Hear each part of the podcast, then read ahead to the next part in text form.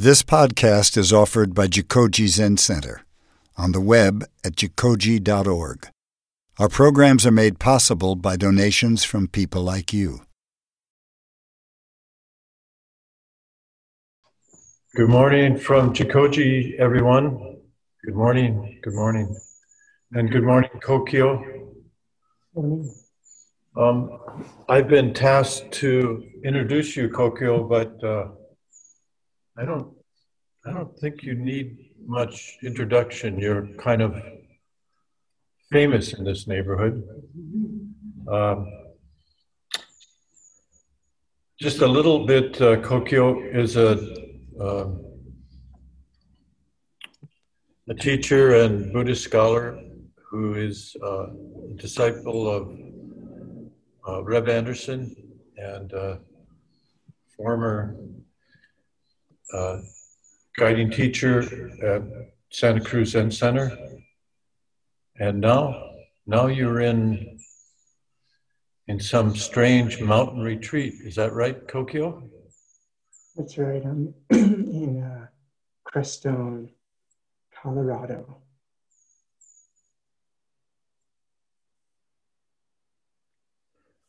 Please welcome everyone, Kokyo Henkel, Luminous All, Thank you for joining us.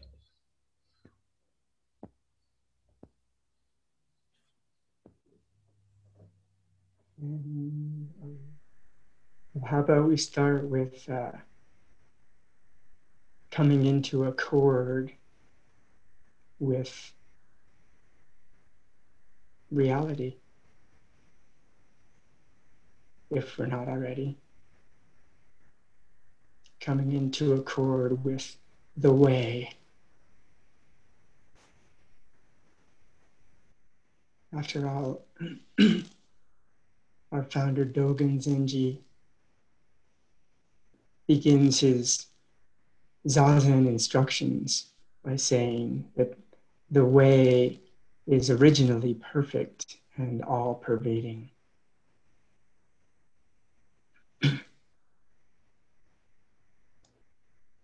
That's it. The Zazen instructions of our school.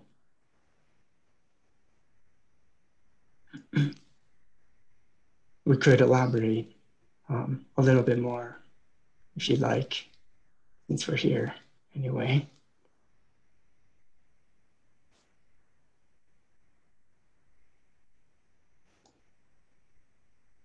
We spent our whole life uh, paying attention to experiences. We can't help it. That's what we do. And uh, even when we're so called distracted, we're paying attention to some experiences, maybe other than the ones we're intending to pay attention to. That's why we call it distraction. So then we um, we meditators can choose different experiences to pay attention to that are more stable.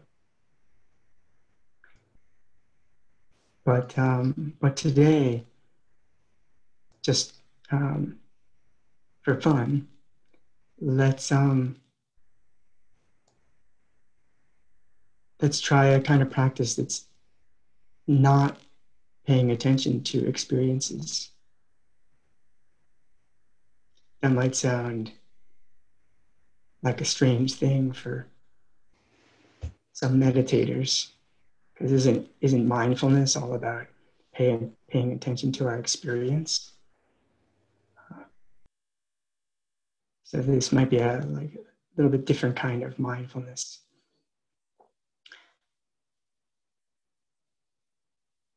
We can ask ourselves is awareness present right now?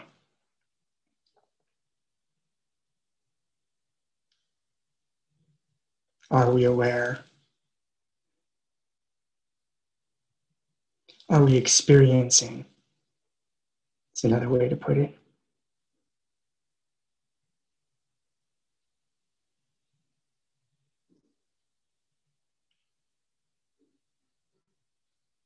I would propose and imagine that that everybody here is experiencing.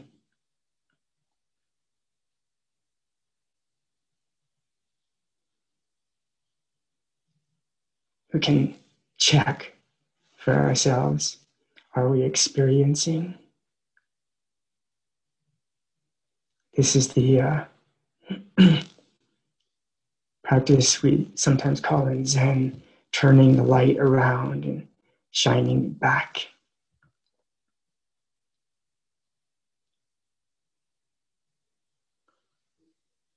Not checking um, on the experience that's happening, but checking to see if we are experiencing. Can you see how they're although bit different? We can uh,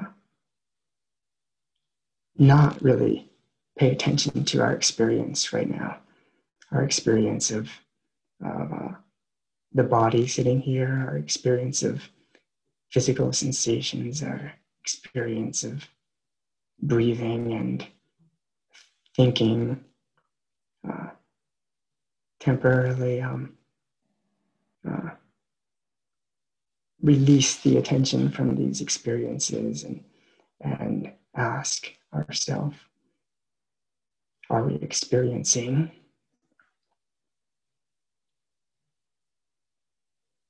and of course this experiencing also called awareness is not um, it's not another experience. And it's not something that we can grasp with our mind it's not an event. And yet we are all experiencing. It's undeniable is it not?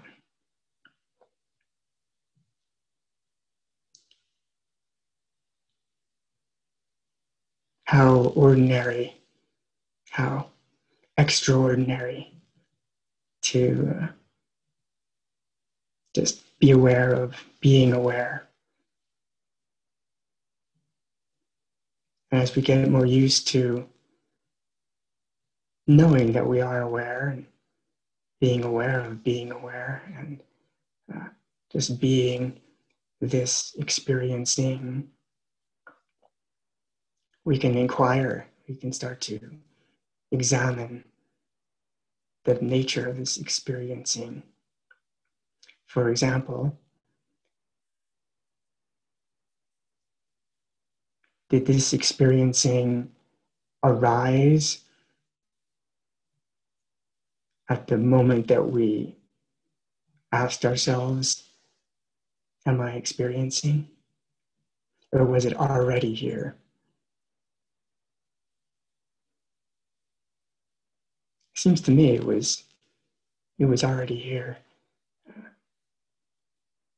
but i was paying attention to experiences like thoughts and feelings and so on so i just didn't notice it was here but it almost seemed like it popped into view but but um, we can inquire and uh, and uh, examine was this experiencing already here? It didn't change at all. It's just that um, we, we withdrew the attention from the experiences a bit to notice the experiencing. Could it be that experiencing actually uh, never arises because it, it never begins. It, it's, um, it's always been the case. Now, that might sound kind of strange. You might feel like, well, um, like, what about um, when I woke up this morning? It's a little bit like, it seems a little bit like experience, experiencing began um, when I woke up and there wasn't experiencing before then. But uh, if we examine more closely, it seems to me that um, maybe there was a little bit of experiencing um, I say a little bit, but uh, like we're a little bit in touch with experiencing even before we woke up. Which is why, even if we're deeply asleep and the alarm rings, something experiences the alarm, the sound of the alarm clock, which seems like some evidence that, that there may be experiencing even when we're deeply asleep, dreamlessly, deeply asleep.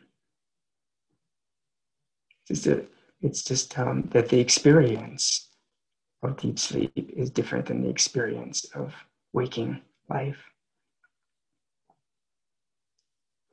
But could it be that the, the same experiencing as right now was present um, in deep sleep and and uh, and heard the sound of the alarm clock. And then the experiences of consciousness shifted and the sense organs opened, the eyes and ears opened, and we call it waking from sleep.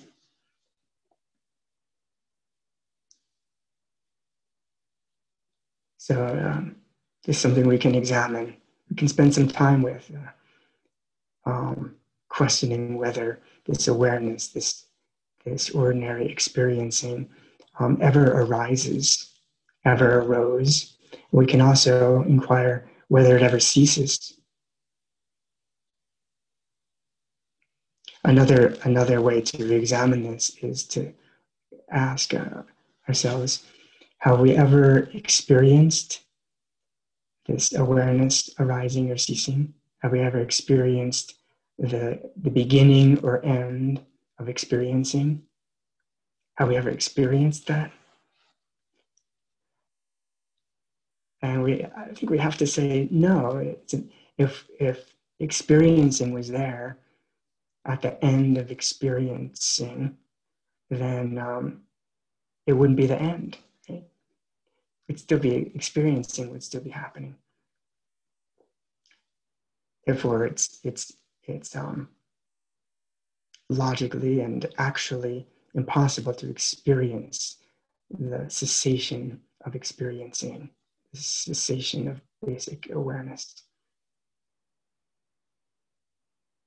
Again, we might feel like, well, what about when we fall asleep at night? But um, have you ever experienced the moment where experiencing ends? That's impossible, right? It's impossible to um, actually experience the ending of experiencing. So, um, though it may sound strange, uh, it may be worth uh, questioning whether experiencing really ever begins or ends. Now, what does begin and end is experiences. They're constantly arising and ceasing, beginning and ending.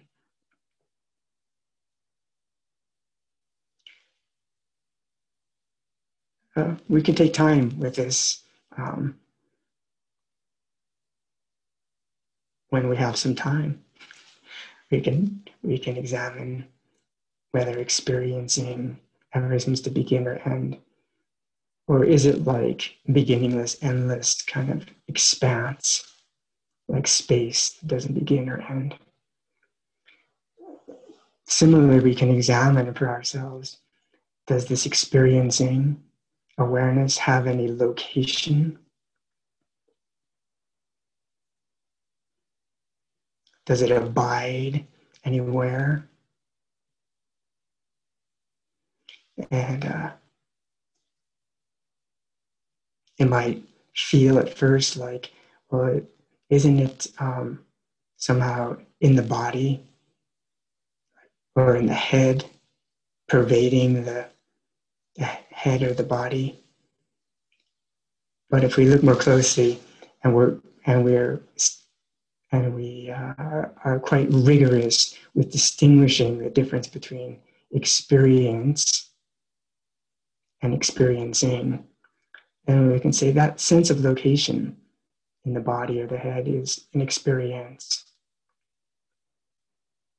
And what is experiencing this sense of location? experiencing awareness. So if we have some sense of location, see how that shifts into an, what we could call an experience, and the and the um, awareness or experiencing of a sense of location itself has no location. So again, we can spend some time examining our own experiencing in this way. And, and again, I would emphasize, I think it's really helpful uh, in this kind of investigation to um, pay close attention to the difference between an experience, which is an object of awareness, which is a, an event in time and space and location that arises and ceases, which includes thoughts, physical sensations, sounds, sights, and emotions, and so on. These are experiences, they come and go. But uh, can we distinguish that this experiencing of them, which again is not something we can get a hold of because it's not an experience, and yet it's undeniably present. So um, here comes the kind of clincher. If we're if we're kind of warming up to this kind of exploration, uh, does this experiencing, this being aware, this this very awareness, does it have any discontent? Does it have any hope or fear?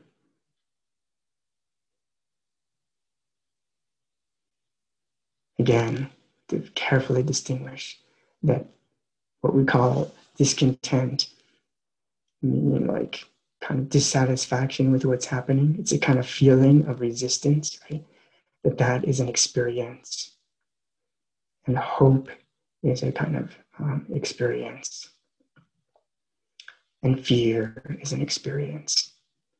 So these, these are experiences we may be having right now. A little bit of feeling like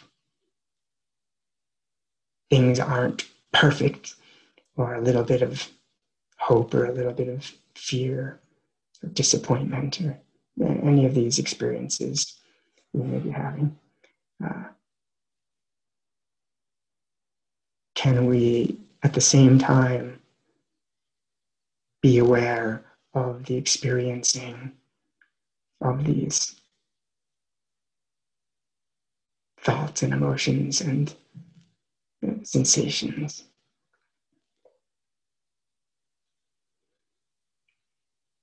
And then ask Does this experiencing, does this awareness itself have any discontent? Can it be discontent? Can this awareness ever be dissatisfied? Can this awareness actually hope for anything better? Can this awareness ever fear anything worse? And we can come to see that there is an awareness that's unchanging, we confirmed. It's very ordinary awareness, very plain and ever present awareness that's not arising and ceasing. It's not coming and going. We, we can't experience it coming and going. It has no location, it has no, no edges or center. These are locations. And particularly, and quite startlingly, this um, very awareness is incapable of uh, discontent, of suffering, of hope, of fear. Right at the very same time that discontent, the, the feeling of discontent is arising and ceasing. The experiences of hope and fear are arising and ceasing. It doesn't negate those at all. Right? Experience, experiencing, and experiences are um, are inseparable, actually. But we can distinguish the difference. right now.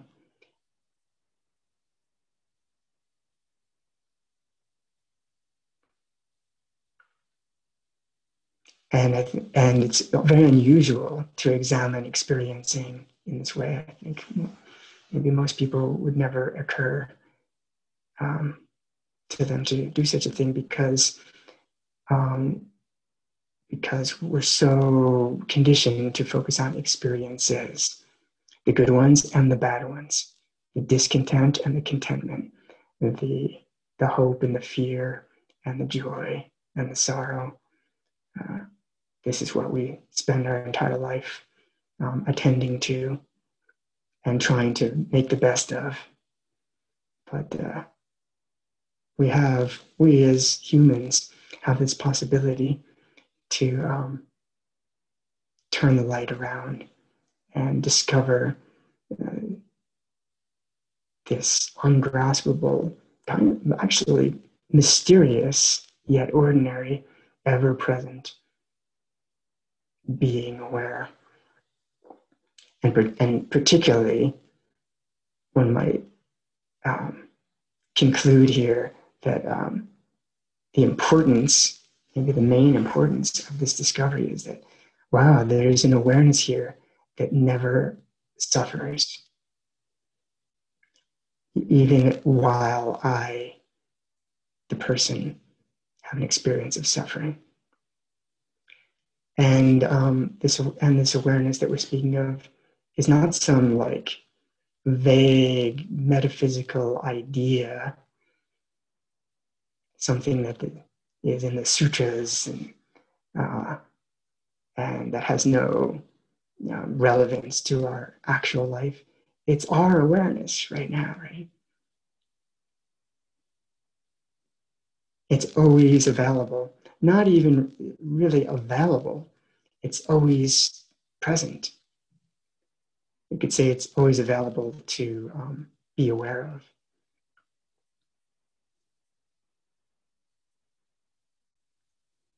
And uh, so the implications here are vast, right? Because it puts our experiences of discontent and hope and fear in a completely different light it's not that they go away, but um, we, can have a new relationship with them.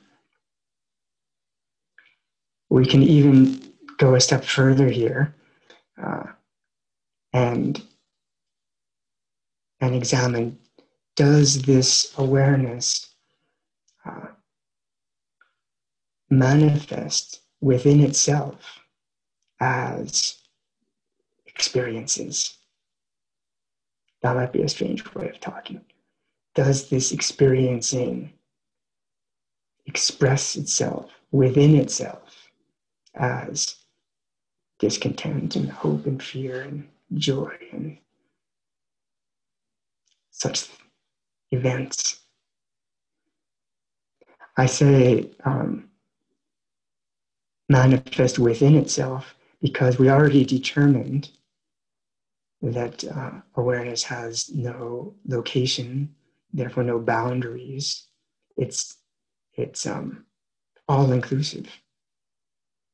We can confirm experientially. So if it's all inclusive, these experiences can't be outside of it. It's not like awareness has a, is like a bubble with a border around us or something.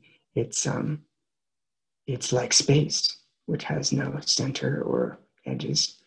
And therefore, experience is like, um, like hope and fear, for example, are actually arising, we could say, within awareness, within this experiencing. It's a, maybe it's a different sort of framework. It's a different um, um, way of looking at uh, our, our moment-to-moment experience, that it's arising within this space called experiencing. We can try it on. And it kind of makes sense. To me, makes sense that if if this awareness is is um, like space and that it's space is unlocated and has no center or periphery. Uh, experiencing is also like that. Within it arises physical sensations, thoughts, colors, and sounds, and so on. We can try on this, this um, way of looking at our own experience.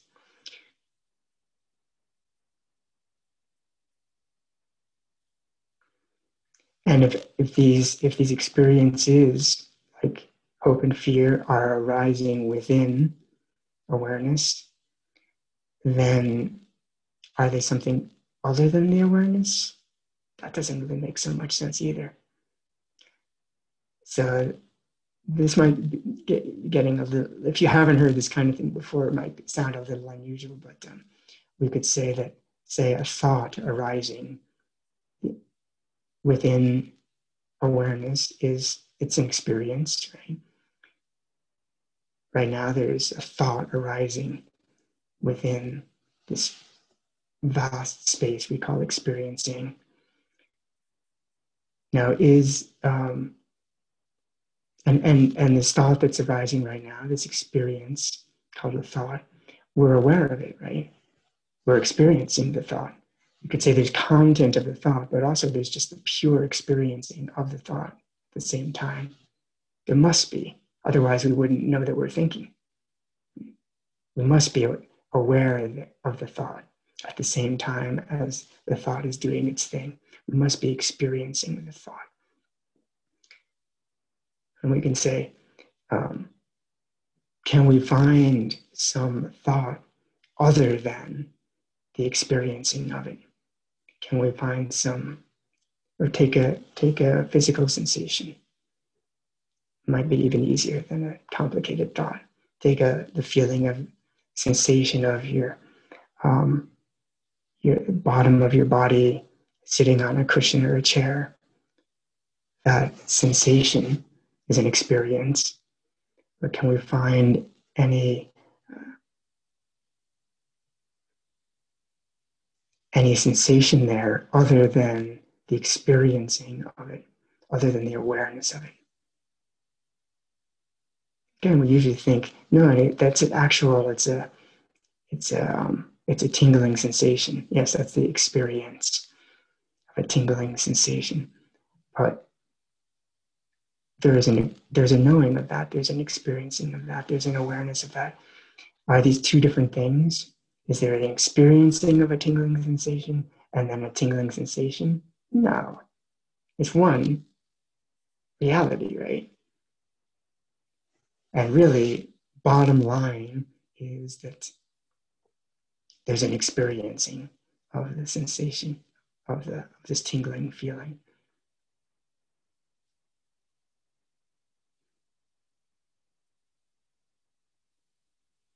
let's not assume that there's some um, some thing other than the experiencing of it.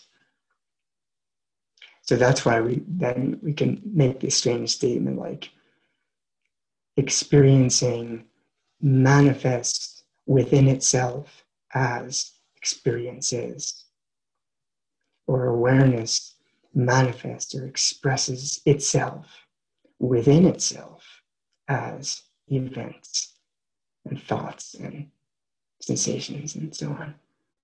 It's a very different perspective than we're usually used to, but uh, seems to me like it holds up experientially.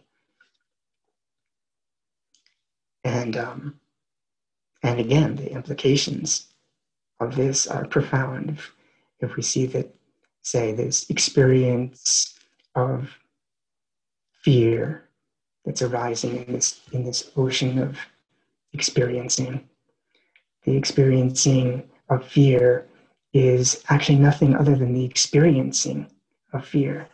It's um, its nature, the nature of fear, is nothing other than experiencing or awareness, taking the form of a particular experience. And remember um, if we go back a little bit now, and, and if we were able to confirm that experiencing itself never changes, it's just it just keeps manifesting as different experiences. If this unchanging experiencing is incapable of suffering, then this experience of suffering, say fear, the nature of that experience is total freedom from suffering. The nature of fear, the nature of excruciating pain is nothing other than awareness experiencing. And this awareness experiencing itself is always free. It's just experiencing. It's, it doesn't have any preferences of pleasure over pain and so on. So the nature of the pain is just pure experiencing, free from um, discontent. Now, um, that's a lot there to to uh, investigate, but we can. You, you get the idea. We can we can spend our time if we like doing such things. Personally, it's my favorite pastime. Although I often forget, and I because I I get involved in experiences of hope and fear and so on. Uh, but um, as a practice, we can um, just start deeply investigating the nature of our own experiencing. It's not exactly a meditation. I mean, we could call it a meditation. It's not. It's not the kind of meditation that's concentrating on the present experience, because it's actually more focused on experiencing it's kind of hard to do because we're so used to attending to experiences. But um, here's a uh, kind of saying from one of our Zen ancestors that that supports, I think, this this type of so-called practice. This is um, uh, Chinese ancestor Shitou or Sekito Kisen in Japanese, whose um, poem that we just recited at at uh, service earlier this morning. Um, the, the, harmony of difference and equality was written by this this teacher Shitou or Sekito. He says so. He's part. He's you know part of our Soto lineage um, that carries on today at Jikoji he says, My lineage, this lineage, our lineage, is a transmission received from past Buddhas.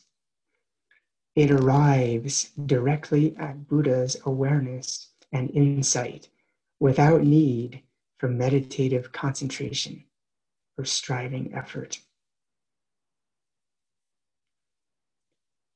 Meditative concentration, this is where like jhana in in uh, Sanskrit. It's we say Zen in um, in Japanese. Right? Mean, usually means like meditative concentration, concentrating the mind. But interestingly, this one ancestor of ours says, um, this transmission I received arrives directly at Buddha's awareness and insight without the need for jhana or Zen without the need for meditative concentration, that kind of thing, or striving effort. He goes on to say, just know your own mind. Its essence is free from impermanence and permanence. Its nature is free from impurity and purity. Unmoving and complete, it is the same for sages and ordinary people. It responds freely without dualistic thought and consciousness. The whole world and all living beings manifest only from this mind. How can the moon in water or the face in the mirror actually arise or cease?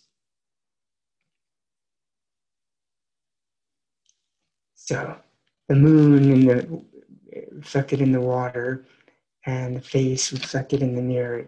Uh, you could say that reflections arise and cease, but the actual moon is just a reflection. The faces in the mirror are just reflections. So the face, there's not really a face that's arising and ceasing, it's just mirror. How could the moon in water or the face in a mirror actually arise or cease? They're just mirror, unchanging, unarising, unceasing mirror. And he concludes this little say, this little Dharma talk by saying, if you can understand this, there's nothing you lack. And then we can we can try to clarify this more and more deeply. We might say, and then wouldn't the point of this be then we would apply this understanding to the rest of our life, to our daily life activities? But I don't think that I want to say it quite like that because if we're saying we're applying this understanding to our daily life, then it's kind of like making it into some kind of thing, some sort of method that we might apply. Okay, I got this new understanding. Everything is just the manifestation of awareness, and and um, awareness itself is incapable of suffering. So um, let's apply this new understanding. But it, already it's kind of making it into something. Awareness is it's making it into maybe an experience that we could apply to other experiences. And then, then we're kind of we're sort of muddying it. We're we're uh, distorting it a little bit. So rather than taking this understanding and applying it to our daily life experiences, we could take our daily life experiences, or not exactly take them, but have them, we can have experiences and um, kind of apply the experiences to this understanding. So, yeah, it's a little different than applying the understanding as a kind of tool to the experiences. It's kind of saying that this understanding is kind of like bottom line, is, is kind of reality. And then um, we don't take reality and apply it to things. It's more like we try to let our experience kind of like sink into reality or experiencing with its um, with its mysterious nature that we can actually examine. And uh, so there's a there's a practice that it's possible to practice. And uh, during this time, this like this kind of unusual time in the history of this country and this planet, this um, pandemic time, particularly. Um, there have been, of course, pandemics in world history before, but not in our lifetime. It's a new kind of experience for us We can apply this experience of a pandemic to um, to this understanding of experiencing and uh, it's been going on for a while now like eight months or something. And it doesn't seem like it's going to end anytime soon. So um, i hope we can not feel that we're in some sort of in-between state and we're kind of waiting for the next for, for like the real life to begin again. Because this is our real life and there's um, this is how it is shouldn't be waiting for some future uh, better non-pandemic kind of life so um, this pandemic offers kind of unique opportunity uh, i mean uh, I hope none of us are sick, and uh, I hope our loved ones have not um, gotten sick with this pandemic. And so we we um, we wish for um, the healing and protection of all beings from this pandemic. I I like to include that in my daily um, dedications of merit, chanting the teachings, the protection of beings from this pandemic. And yet, um, for ourselves, most of us who aren't sick, the vast majority who aren't sick, most people say the best thing we can do is um, just like um, actually like not do anything. Like don't go out and try to do things. Try to you know shelter and don't be around people so much. So um, it may be different if we're a, um, a doctor or uh, something like this. But for most of us, it's like the, the best the instruction we've got, the, the way we can help in this pandemic most of all is just like stay at home and don't do much. Um, and for some people, that maybe um, might drive them crazy. but um, but as as um, as Zen practitioners, we can uh, see this as an opportunity because that's kind of what our practice usually is like is um, kind of like staying in one place and not doing much. So um, we can now we can take advantage of it, and and I don't know. Each person has a unique situation. Um, I know that Zen centers are, have a lot less activity. Of course, there's some activity like right now, but um, there's less visitors. So life is simpler at most spiritual communities, churches too, and so on. Um, for some people might have less work than they did and might there might be fear around that. Um,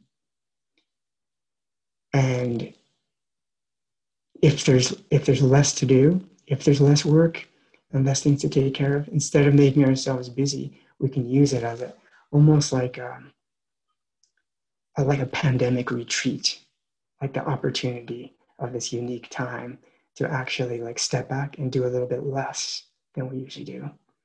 In the name of practice and, Dharma. we can do that. We, have that opportunity. Uh,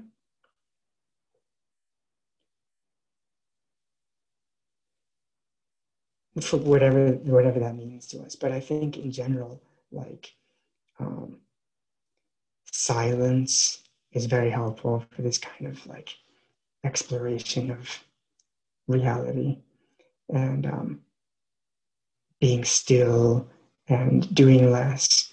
All these are, uh, we know this as practitioners. In fact, um, you may have heard this, this quote um, from Blaise Pascal, the 17th century French philosopher, who said that, quote, all of humanity's problems arise from the inability to sit quietly alone in a room.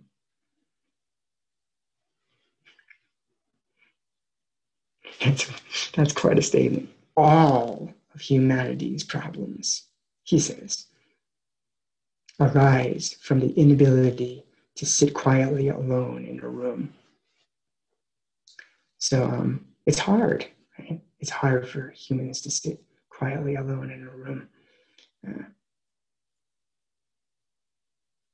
but we have that chance because um, I hope it's clear that this type of understanding we were talking about earlier is, um, of course, greatly benefits our own life of hope and fear and discontent. But um, I would propose, you know, this could be argued that the best thing that each of us can do for all sentient beings in the world. Our, we have this vow to save all beings, right? There's many ways we can help beings, but I think um, the deepest possible way is to actually um, do this practice and um, find this um, this ever present freedom and contentment ourselves. Um, Buddhism can get criticized for this kind of thing, sometimes does, right? That's so selfish. What about all the suffering people in the world? Well, what is suffering from this perspective? What is the what is the end of suffering? And um, I just personally, in my own experience, and I know others are different, but um, I feel like the the ways I've been helped most in this life are um, by other people who've explored this new perspective and um, and have been living it and therefore transmitting it to to me. We can't. We have to actually live it ourselves and be living examples of um, that which is always content in the face of all kinds of total painful situations. And it's not easy. But I think that's what the how the Buddha wanted to help all beings. Um, his main way was to like be that understanding and you know share it with others. So so during this kind of like pandemic time when we do have more time, I think it's really helpful to devote time, not exactly to concentrated meditation, as we just heard. This kind of practice is not even um, meditative concentration, it's deep inquiry into what already is the case in every single situation. And uh, one of my teachers once suggested um, for people who like you know aren't living in monasteries and things like that, just ordinary people, his students, he said, I think that it's great for everybody to have one day a week, like a Sabbath, where it's just a practice day, like a retreat day. And I heard that many years ago, and I, I thought it was a brilliant idea, but I always had like a hard time doing it. But um, I more and more feel like um, that's a great idea, and so I've been doing it for um, for a little while. I mean, I did a long retreat recently, but um, but uh, after that retreat ended, and I'm getting back into more um, uh, busy activities. Uh, having one day a week, it's like, and that was the original meaning of the Sabbath in Judaism and Christianity, like a kind of offline day. I think being offline is a really big one. Being a, day of complete silence is so great if we can swing it. And um, where we just um, can be and examine these kind of things and have the space and time to do that. And, um, and we can study Dharma, the special Dharma that helps us clarify these deepest perspectives. Take some time. And uh, I don't know, everyone's situation is different. And, uh, you know, if you're with a family, you might have to get their permission or get them to join. And if, it, if a whole day is too long, maybe half a day or, or um, something like that, like uh, pandemic pandemic retreats, especially if we're less busy than we have been. Um, even though our ancestor Sekito Kisen said um, this um, we just arrive at Buddha's awareness without the need for meditative concentration or striving effort. I think that's right. Um, and yet, at the same time, without meditative concentration or striving effort, seem to it seems to be very helpful to have times where we just um, aren't doing anything else. So there's some thoughts for today. Um, I don't know if we have a little time for, for some questions. Is that okay? Uh, Jikoji uh, elders. I had a question. Oh, uh, see who. Oh yes, Karn. Um, thank you for the talk. It, it almost in the beginning it felt like um, a journey. It felt like a walk and just started with the experiencing and the experiences. Um, one did, of the follow, did you follow that yes. that line of inquiry? Yeah. Yes. Yes. Thank you. It was wonderful. Um, and so one of the questions that arose was um, when you mentioned that uh, you talked about uh, turning the light inwards, and you talked about further clarifying this understanding. So, so let's say if one, uh, it, let's say if it seems to one that uh, we have arrived at that understanding of uh, experiencing an awareness that that that experiencing is always there when we sleep when we think when we mm-hmm. experience experiences. So so what does it mean to further clarify it? Or what does it mean to turn the light inwards? Mm, yeah. Uh, i think it, especially this i think it clarifying it is reviewing reviewing this this kind of facts that you just mentioned, kind of reviewing them in different situations, especially difficult situations. That's when we can, um, uh, or we might feel like, wait a second, that sounded good when we were sitting in the zendo, but like in this real life situation, um, uh, I've lost it. I, I can't find that perspective. So that would be that would be um, that would be a little bit more like applying the situation to the understanding. But clarifying might be um, um, just becoming more and more um, clear and sure of these points of like it, uh, the points I mentioned today were like that it doesn't, this awareness doesn't arise or cease and it has no location. Those are three um, points we can keep clarifying to become more and more sure of these and so i'm not talking you into it and then um, and then i think the, the big one to clarify and that may be most difficult and most helpful to clarify is this point i mentioned of is is this awareness does the experiencing of the awareness itself ever have any discontent or hope or fear? I think that is um, worth spending some time with.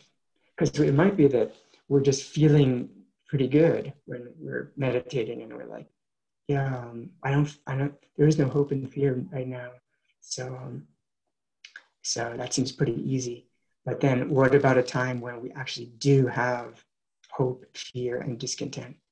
I think those are the times we can really explore. Is there an awareness that's free of those right at the same time as those?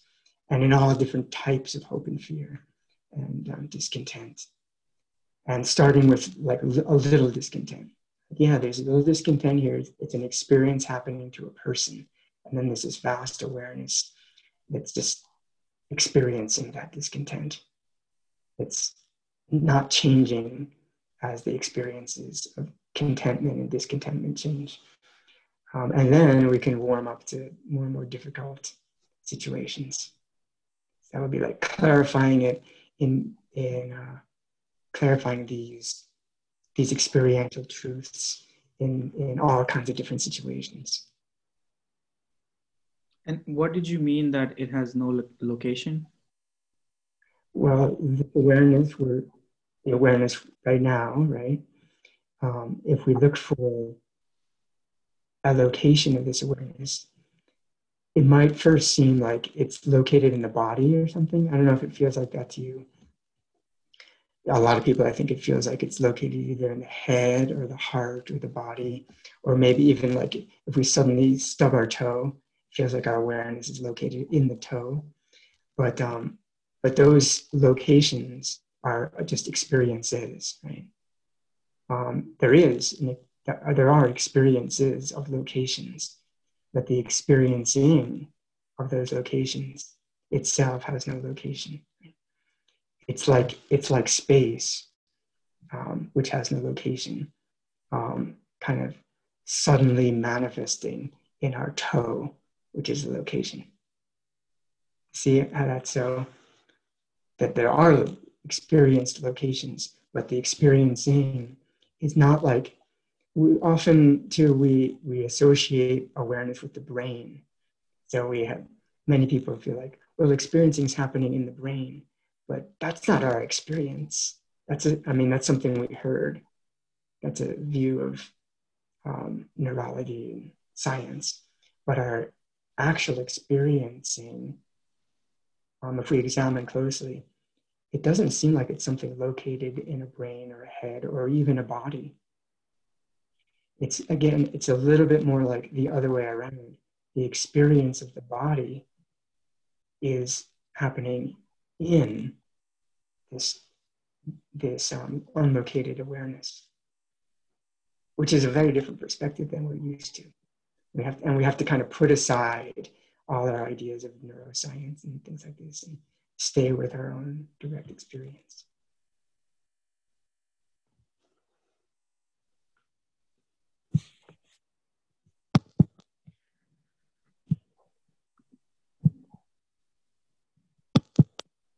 Anybody else? Maybe, um, points to clarify. I think it's great. These kind of questions are great because it's it's such an unusual perspective that I think it does. Um, uh, it takes some questioning like this, questioning ourselves, and we can talk with others about it too.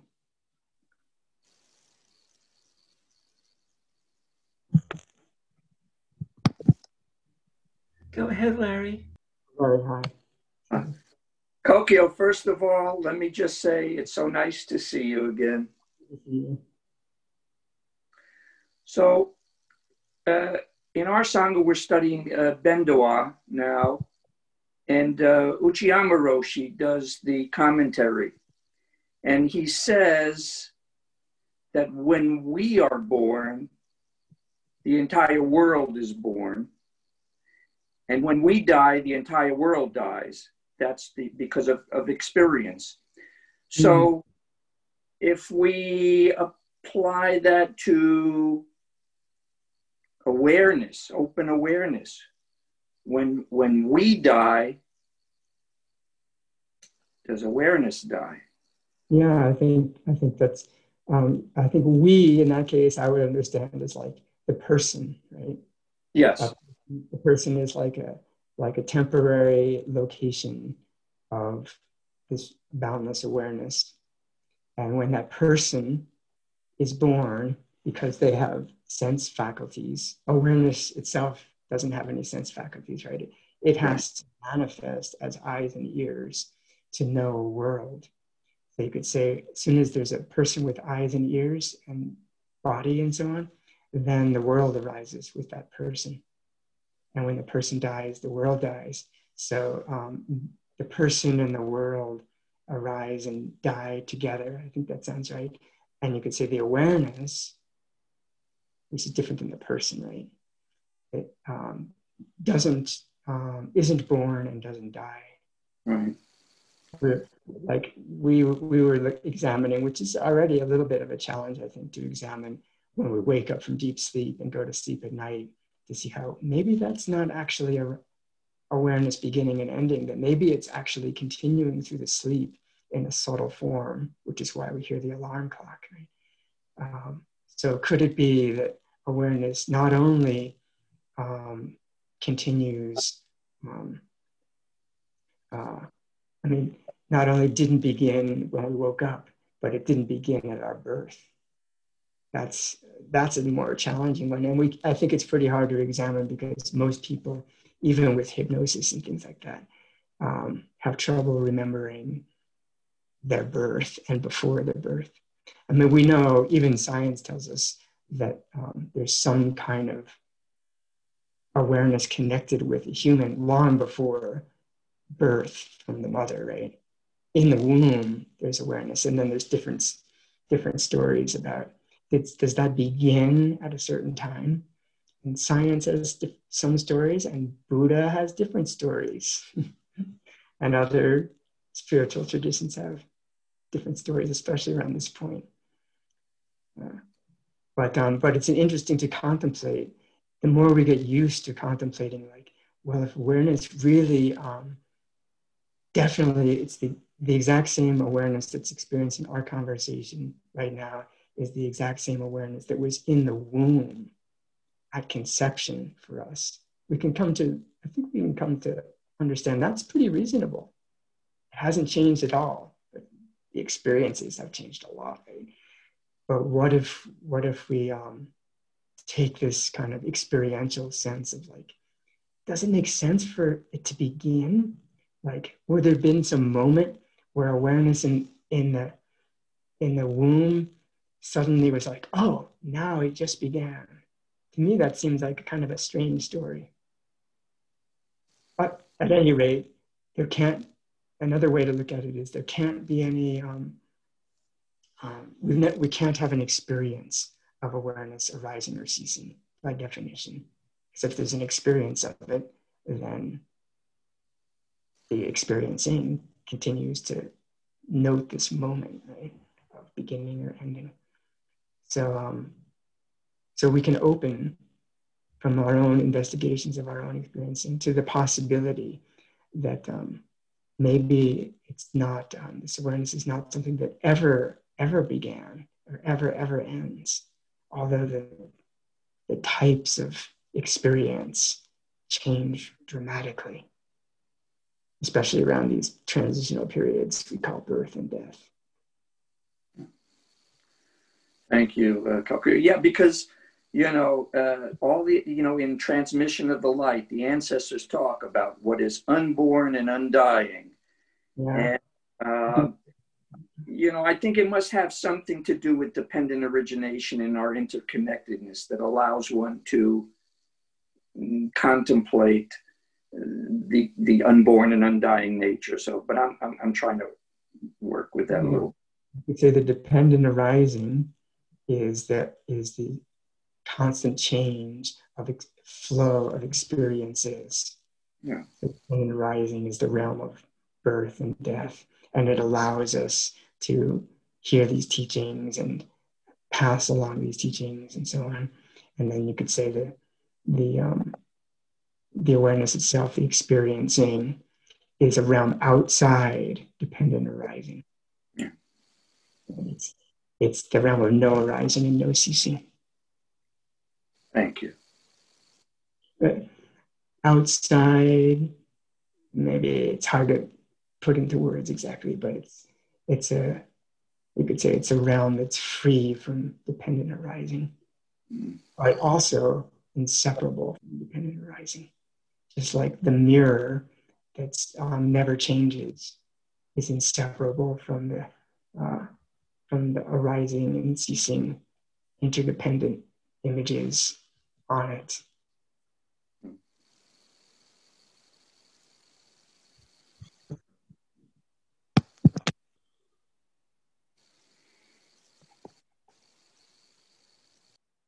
So, a good time to conclude.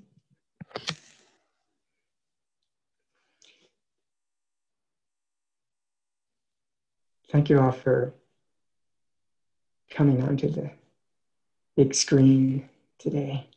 And, uh, and the presence and attention and practice. And, uh, any any um, positive kind of contentment or um, opening um, or joy that may have arisen um, in our gathering today.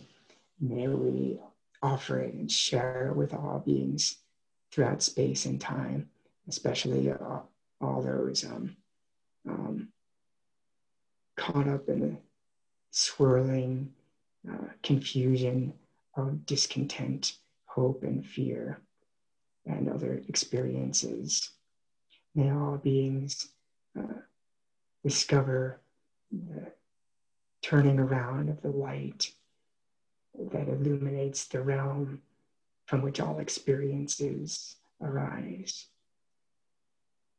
Beings are numberless. I vow to save them. Delusions are inexhaustible. I vow to end them. Dharma gates are boundless. I vow to enter them. Buddha's ways unsurpassable. I vow to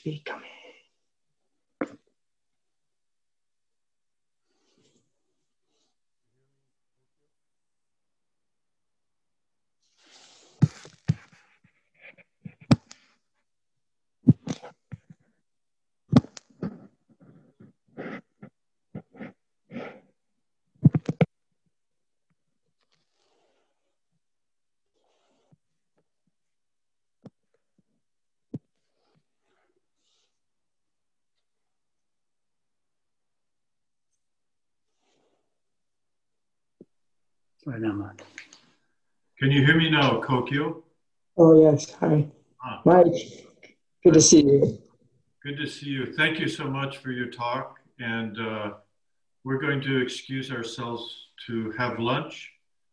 And um, but the conversation can continue, I believe. Is that right? Yeah. Yeah. So the conversation can continue online, everyone. Oh, Thank you again, Kokyo, very much. you're welcome. Sorry to miss that Jikoji lunch. Save you some leftovers. Thank you.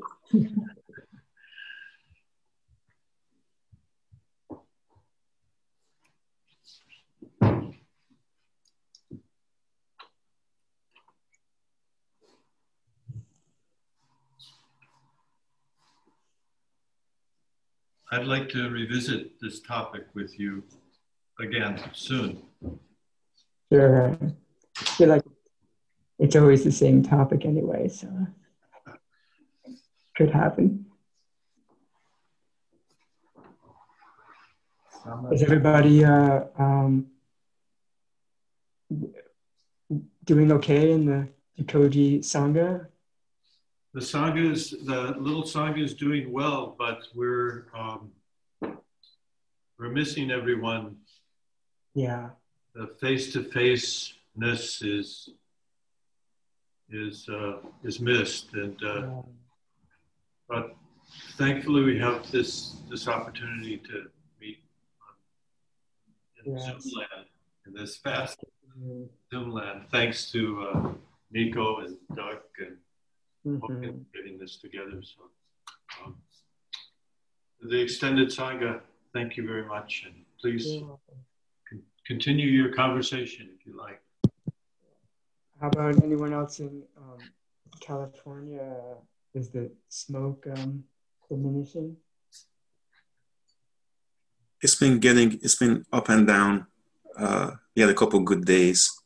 Hmm. I'm in Sonoma County. I don't know people South Bay. I think uh, Oregon's bearing the brunt of it now. oh, yeah, yeah. Yeah, the highest it got here, where I live, was uh, close to 300, and 50, up to 50 is considered green. So it was like in black range. But Oregon, my colleague, he said it was 500 over there, which is you know, be off, off, off the charts. yeah, yeah, yeah. For a long time too. I actually had a question to ask you, if it's okay. Uh, Mhm. actually, I have many questions, but I'll pare it down to one. Um, so it seems like experiencing and experience need each other. I mean, there would be no uh, experiencing without an experience. That's a great point. Thanks for bringing that up. Yeah.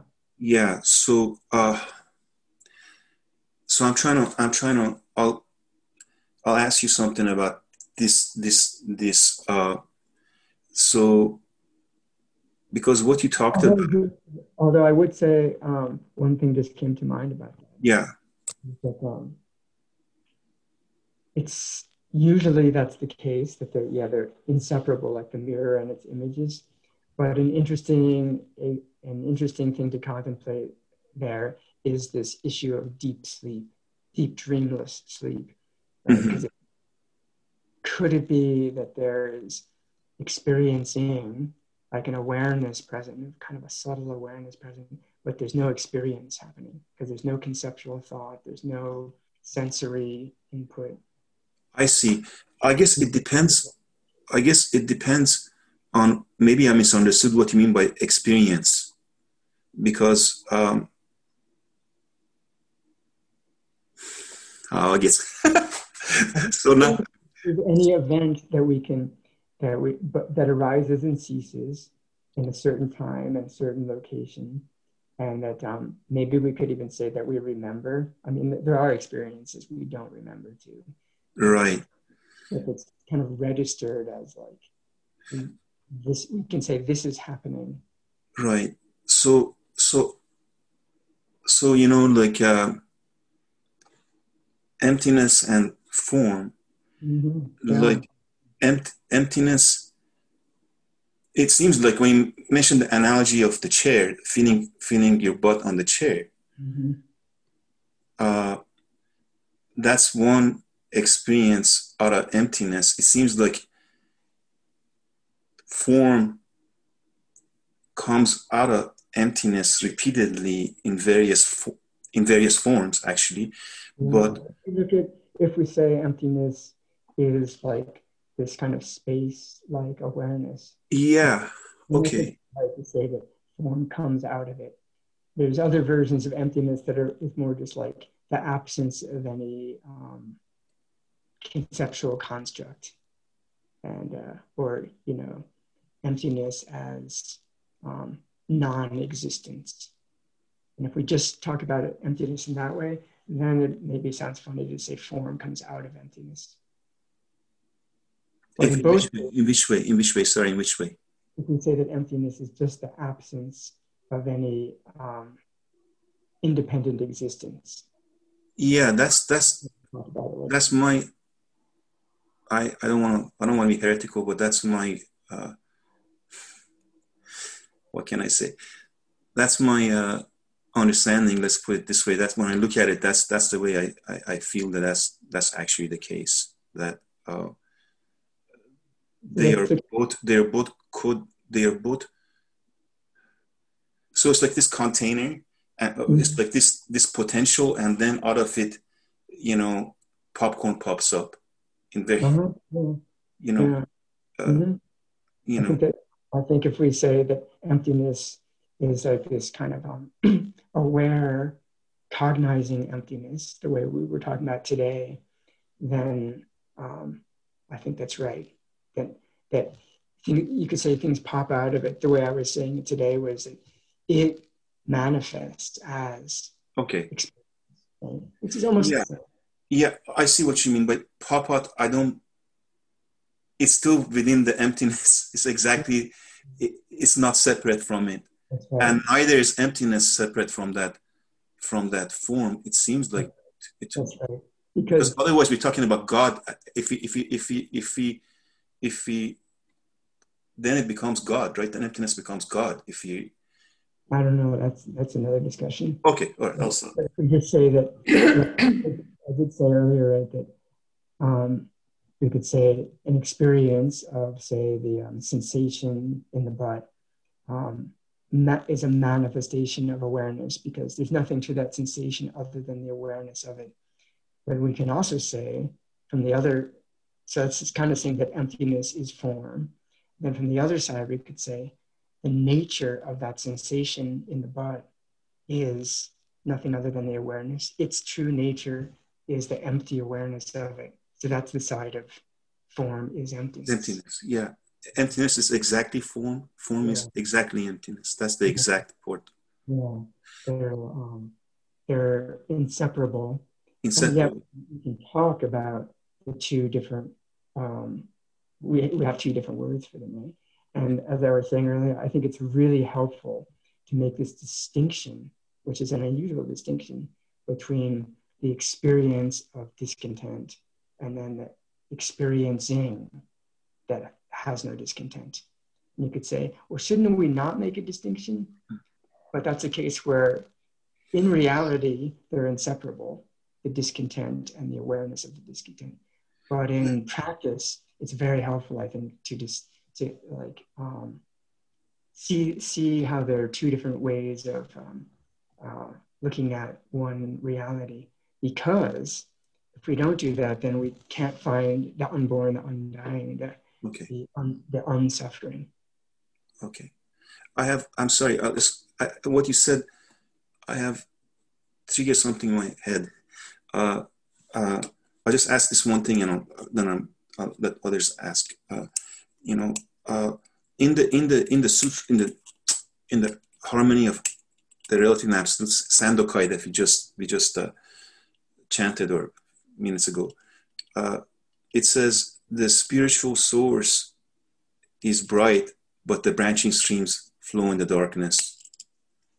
Could it be that the spiritual source is dark but the f- branching streams flow in brightness? Because what i mean is uh, there is this is this is as far as I my cognition goes, and I can't, which is that there is a point beyond which deeper than that you can't find anything. And if that's the source, that source is dark to me. Like and that, that's like saying there's emptiness separate from form. When you saying that they're always together. What I mean is, oh, that's a great point. Yeah, I don't know what I'm saying. What I don't know, I, I can't I can't respond to what you just said. But what I'm, I'll think about it. Yeah, and, unless we're yeah. talking about like deep dreamless sleep, where you could say maybe that's the realm of emptiness with no form and dark and dark in that place. of course, deep sleep. The source being, if that's the source, that's dark to us, right? Mm-hmm. I mean, I guess the reason I'm asking this. Dark and light are kind of like metaphors. Metaphor, I know, but I, uh, I guess, okay, the reason I'm asking this is because are we fooling ourselves? It's like mirrors, it's like an image in the mirror, multiple mirrors, you know, like how many levels do we want to go back? like i think that um, sometimes people talk about like where you can be aware of being aware and then you can yeah how many levels do you want to being aware of not being aware but i think that's a, um, a kind of a problem i don't think that that's like an infinite regress or, or there's some deeper and deeper i think it's nice to look at it more like no there's just this ordinary awareness right now okay and there's no there can't be anything behind it it's as far back as it goes we can have different kinds of experience we can have deep meditations and different states of mind. But you could say the experiencing, the more we examine it, the more we can see like there can't be anything um, behind that. Yeah, I understood. Because if you, if you go that way, it quickly reaches insanity, I think. Maybe it can. Yeah, yeah. But you could say that there might be levels and levels of experience, like a lot of spiritual traditions say. There's a you know a gross body and a subtle body and a even more subtle body, and these levels, but these are levels of experience, subtle experience. But you could say once, once we're talking about the experiencing basic awareness, which is actually very ordinary, it's what's happening for everybody right now. I would propose the more we examine that, the more it seems like there can't be anything behind it. There's no deeper than that. And what's and the good news about this is the deepest possible, you know, um, reality is present right now. It's not hidden. That's what's even more awesome. But, the, but in terms of spiritual experience, there can be all kinds of subtle experiences of an individual consciousness. So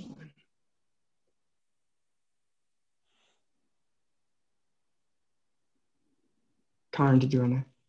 Oh, how about Randy? Since haven't spoken yet. Oh, gotta unmute. Gotta, okay, I pushed the right button. You got me now? Okay. Um, one of the things you said, uh, which I, I, found very interesting in, in terms of uh, approach, is you, I think you said this, I think I wrote it down right, applying experiences to understanding instead of vice versa. Mm. And in the first way feels like there's a lot of freedom to to live, mm. to make mistakes, to feel what you're and the other way seems like understanding uh, you reverse it understanding uh, applying understanding to trying to make your experiences conform with understanding which mm-hmm. seems almost verging on dogma or, yeah, or heading down a path that of incredible self-consciousness. I, I, I don't know. Maybe i got this all wrong. No i think it's similar. Like as i was saying um, the thing of applying this understanding is kind of making it into something which is another way of, of saying dogma right um, make make a direct experience into a, um, a kind of conceptualized version. That's what I think dogma usually refers to, and so I think that's a good that's a good way of saying it. Yeah. Yeah, it it made me think when you're talking along this thing of, I, and I'll finish with this, of the expression I've heard Buddhas that aren't aware that they're Buddhas. And I don't know who said, maybe Dogen said a lot of stuff, but, but it made me think of my, my wife handed me a poem of Rilke this morning. And I read that and it kind of blew my mind. Um, and he's one character that I think his um, experiences were a source of that understanding that he had about life, of just being keenly aware of what he was observing and, and, and doing, and not a Buddhist. so. Uh, what Dogen actually says is um, Buddhas do not necessarily notice that they are Buddhas. However, they are actually Buddhas. Yeah. So, uh, okay, I got that. He says not necessarily because it kind of means well, they can actually know that they're Buddhist. Okay, great. Like, Thank you. Really Buddha, you know, like um, he knew he was a Buddha. He said things like that, like "I am the awakened one." Yeah, that's possible too. I see Karen wants to jump in.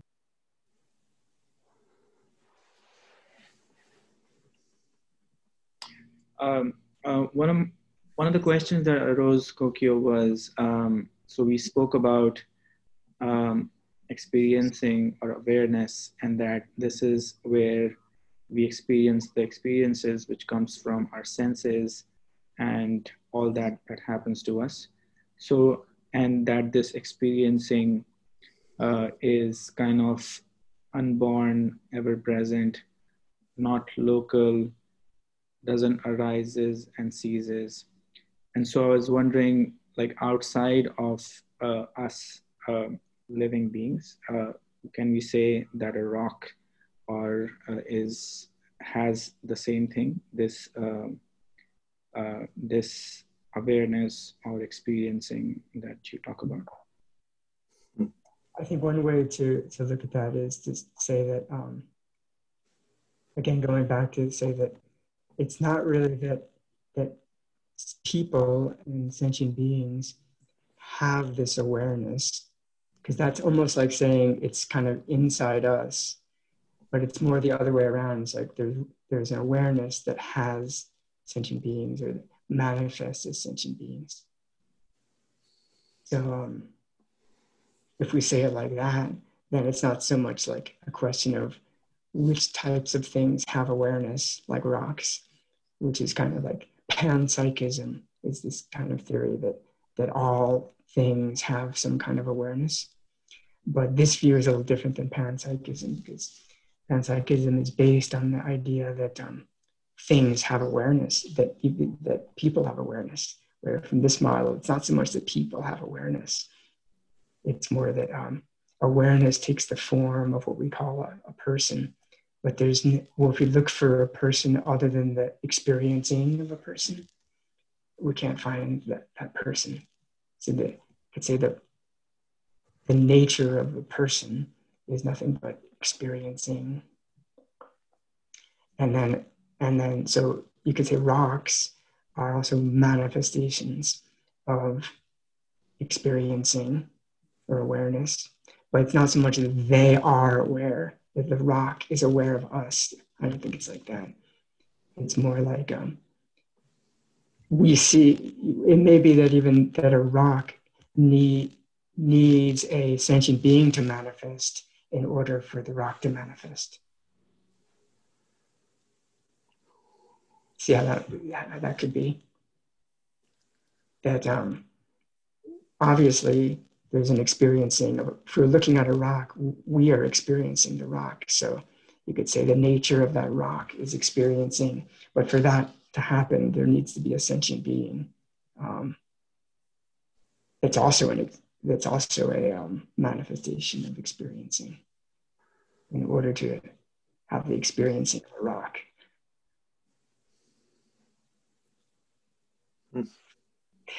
This may be a little tricky, but. Um. I, I, get the sense, I, I really do, um, when you mentioned, like, I think the, like when I was looking at it initially, I was looking at as in awareness was something like my property, and is the wrong. Yeah, that's normal that we do that, right? Yes. But, So but that's why it's so radical to reverse this understanding and say, yeah, awareness is not, is not a property of this human person. Yes, and when I let that go, then I can see that um, that rock can be awareness in its own way, um, just like I am awareness in my own way. Yeah, so it, like with like um, Larry said earlier, Uchiyama Roshi says that when we are born, then the world and the rocks are born with us, and when we die, the rocks um, cease. Also, I think that's right from a kind of um, experiential point of view. But since there's somebody else, there's some other sentient being after we die that can that um, that keeps the rock alive Right. if no sentient beings in the universe, then um, I think it's fair to say that there wouldn't be a universe. For sentient beings, but the universe would be there. That's what we mean by universe is only a, an idea of sentient beings. Right. Right. Like we might say, well, isn't there a real universe apart from our idea of it? We can't go there, right? Because all we have is our idea of it. That also gets kind of far out, but we also might say it's not that there's nothing, that's going too far. If there weren't any sentient beings, there'd be nothing. That's another idea, right? Right. A sentient idea. It's more like total mystery. It's, in, it's literally inconceivable. If there were no conception, then what's left is literally inconceivable. And whatever the conception would be, it would be within that, and so it can never. The conception can never be it. Um, however we conceive it. There's no, yeah, the conception's never the reality of. Yeah. Or it's it's it's a limited version of reality. Mhm.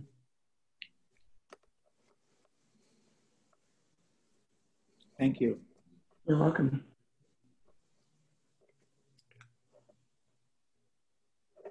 Well, shall we call it a day?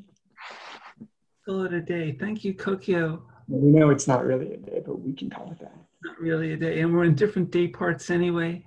So it's all existing simultaneously and sequentially, seriously and in parallel. Thank you. Thank you all for your enthusiasm. Thank you for listening to this podcast offered by Jikoji Zen Center.